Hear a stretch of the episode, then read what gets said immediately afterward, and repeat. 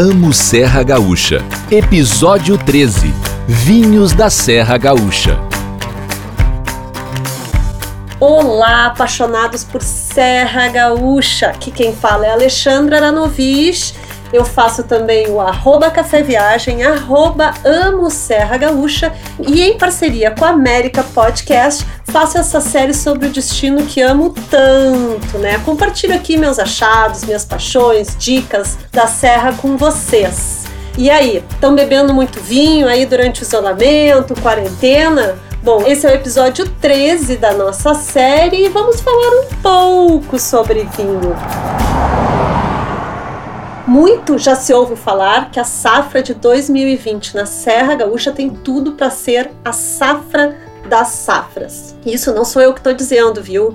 São os experts no assunto. Enólogos, para quem não sabe o que é um enólogo, é o profissional, aquele que entende de vinho, como entende de uva, solo e tudo mais que envolve o plantio da elaboração dos vinhos.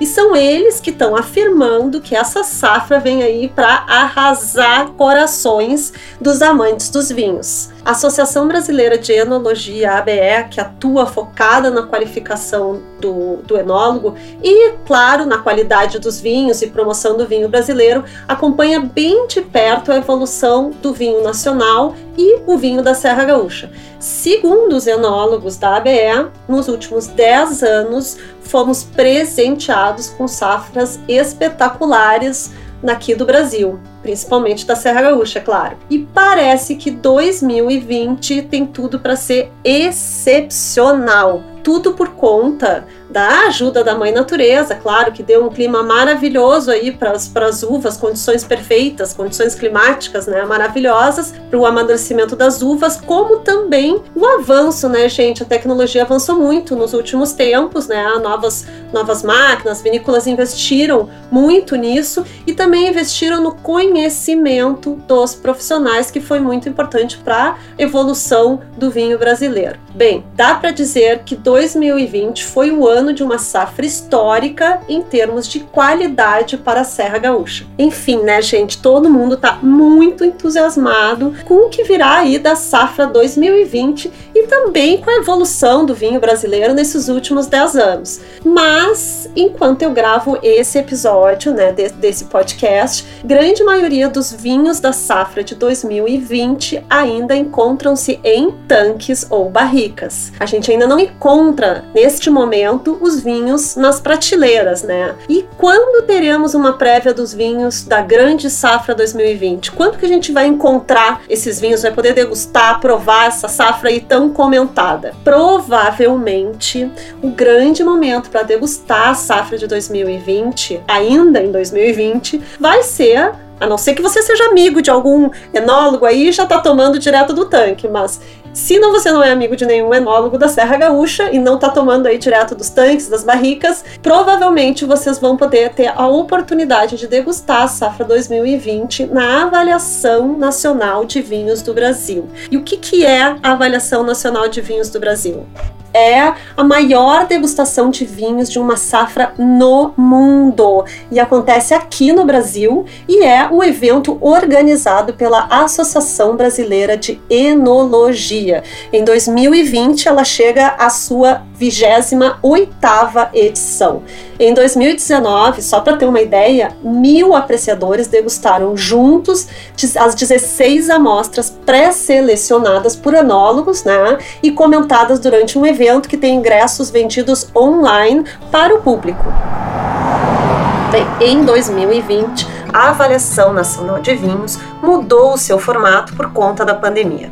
Primeiro, trocou a data. Normalmente esse evento ocorre em setembro e este ano, tudo diferente, né? Será em novembro.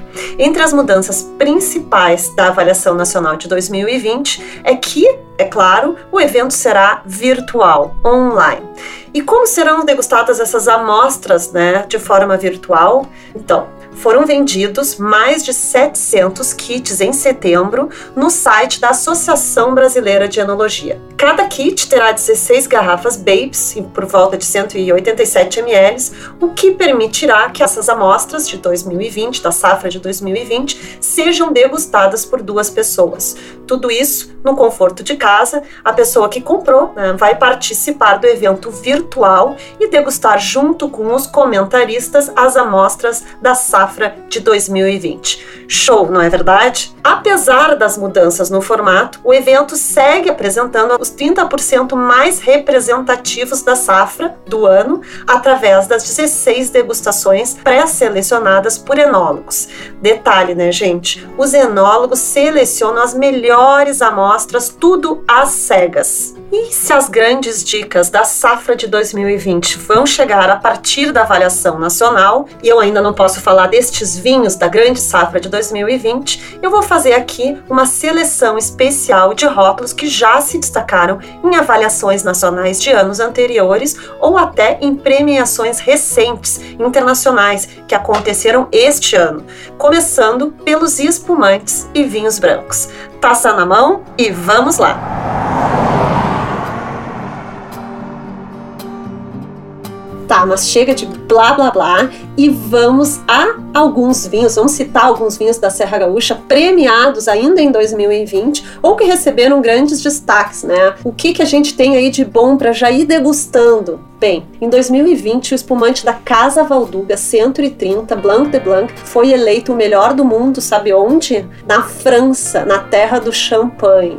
Sim, nosso espumante brasileiro e principalmente da Serra Gaúcha vem fazendo sucesso cada vez mais e sendo reconhecido no mundo pela sua qualidade. Logo após a premiação, né, o espumante da Casa Valduga sumiu das prateleiras. Eu consegui comprar um, adorei esse espumante. Quando eu tentei comprar o outro, porque eu tinha gostado tanto, já não encontrei, mas todos os lugares prometem que em breve ele vai ter reposição. Tomara que vocês encontrem aí para degustar esse espumante com os amigos. E vale a pena lembrar, né, gente, que o espumante brasileiro, em especial da Serra Gaúcha, vem realmente ganhando destaque cada vez mais e chamando a atenção dos especialistas e aí no mundo todo. Nossos rótulos têm frescor, têm elegância, têm boa acidez, são fáceis de beber e de se apaixonar. Além do espumante da Casa Valduga, eu já experimentei vários, acho que se arrisquem, né? Mas eu vou citar só algumas marcas aí que valem a pena experimentar. Os espumantes da Cavigás, da Peterlongo, centenária aí de Garibaldi, né? Que vem evoluindo muito nesses últimos anos, os espumantes e até em vinhos. Outras marcas são da Valontano, também premiadíssima, Estrelas do Brasil, os espumantes da Casa Pedrucci, os da Ponto Nero, os da Vinícola Courmayer, os espumantes da Miolo, os da Valmarino, enfim, gente, a lista de bons espumantes, né, só cresce. Podem se arriscar que não tem erro. E se vocês procuram, assim, um espumante de bom custo-benefício, preço bom, eu sempre indico os espumantes da cooperativa Garibaldi, né, que tem aí valores entre trinta e quarenta reais e são excelentes. Ah, uma dica aí, não deixem de provar também os espumantes Surly, uma modalidade que vem crescendo e também recebendo muitos prêmios aqui e lá fora, né? Lembrando aí, né, que o espumante Surly, ele não tem rolha, não se assustem, viu, gente? Ele tem uma tampinha tipo de refrigerante, de, de cerveja, é que ele é um espumante, na verdade, em sua forma mais bruta, né, sem degorgement, e por isso sem a dosagem que os enólogos colocam de licor de expedição, que normalmente essa dosagem é colocada após a retirada das leveduras da garrafa, ganhando também a colocação da rolha. Só que no Surly isso não acontece. Por isso que ele é, é sempre um espumante nature, né? Alguns falam nature, né? Mas eu digo nature mesmo aportuguesado. E é um espumante também sem açúcar.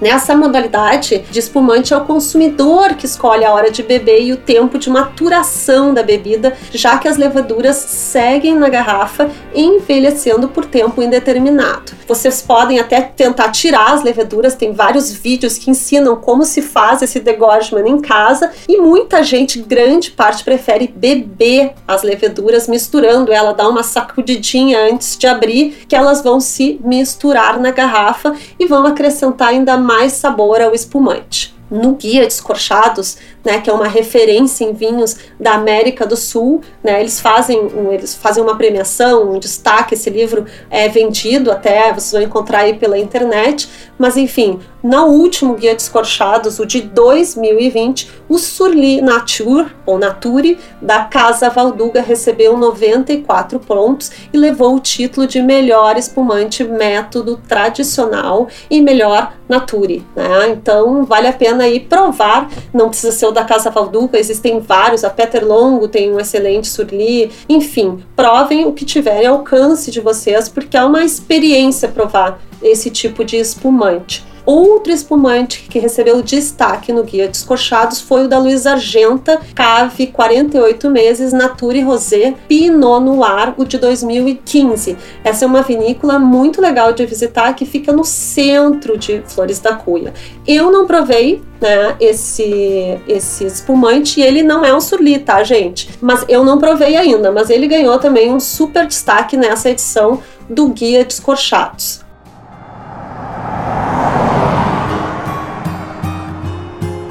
Saindo dos espumantes e entrando nos vinhos brancos, começo com um vinho brasileiro que ganhou muita mídia no início de dois mil e vinte. Tô falando do branco Chardonnay da Casa Gazarro de Flores da Cunha. Foi o primeiro vinho brasileiro a receber um prêmio internacional este ano, na segunda edição de um concurso que aconteceu em Lisboa. As manchetes aqui no Brasil davam na mídia o seguinte destaque: Chardonnay de quarenta reais da Serra Gaúcha vence o concurso de vinhos na Europa. Chamou a atenção, né, gente? Claro que depois desse prêmio e da pandemia, o preço desse Chardonnay subiu um pouquinho.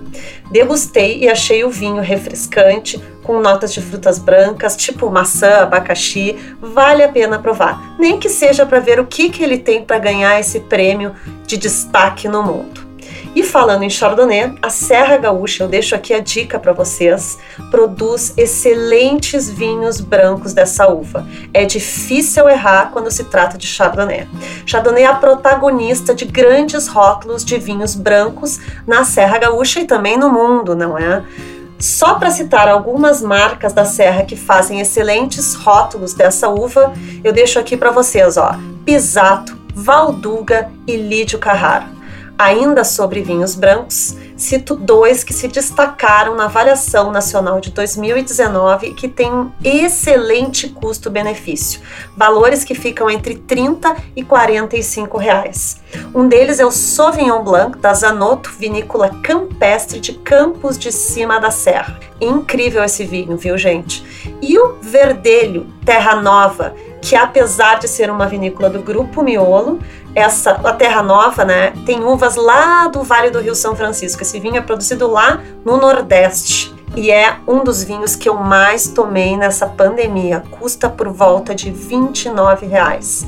Incrível, baita dica. Em dois mil e vinte, o, o Sauvignon Blanc da Zanotto recebeu outros prêmios, outros quatro prêmios internacionais. Eu amo vinhos brancos, mas tem gente que curte os tintos, é claro. E nós produzimos vinhos maravilhosos das uvas Merlot, Pinot, Cabernet Sauvignon e até uma das uvas que vem me chamando a atenção e ganhando destaque, a Teroldego. É uma uva que talvez nem todo mundo conheça, eu não tinha provado e provei uns três vinhos esse ano que me impressionaram.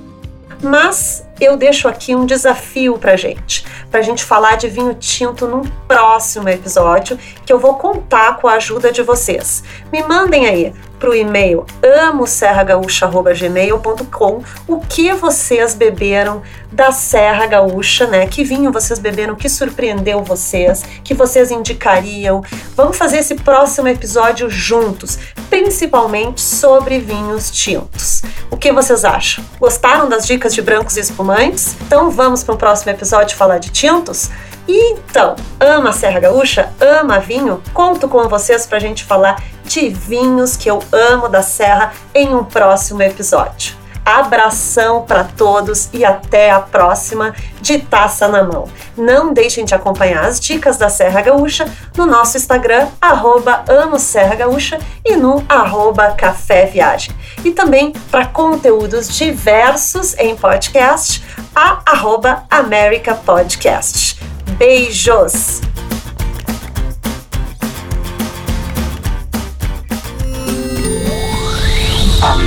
América Podcast.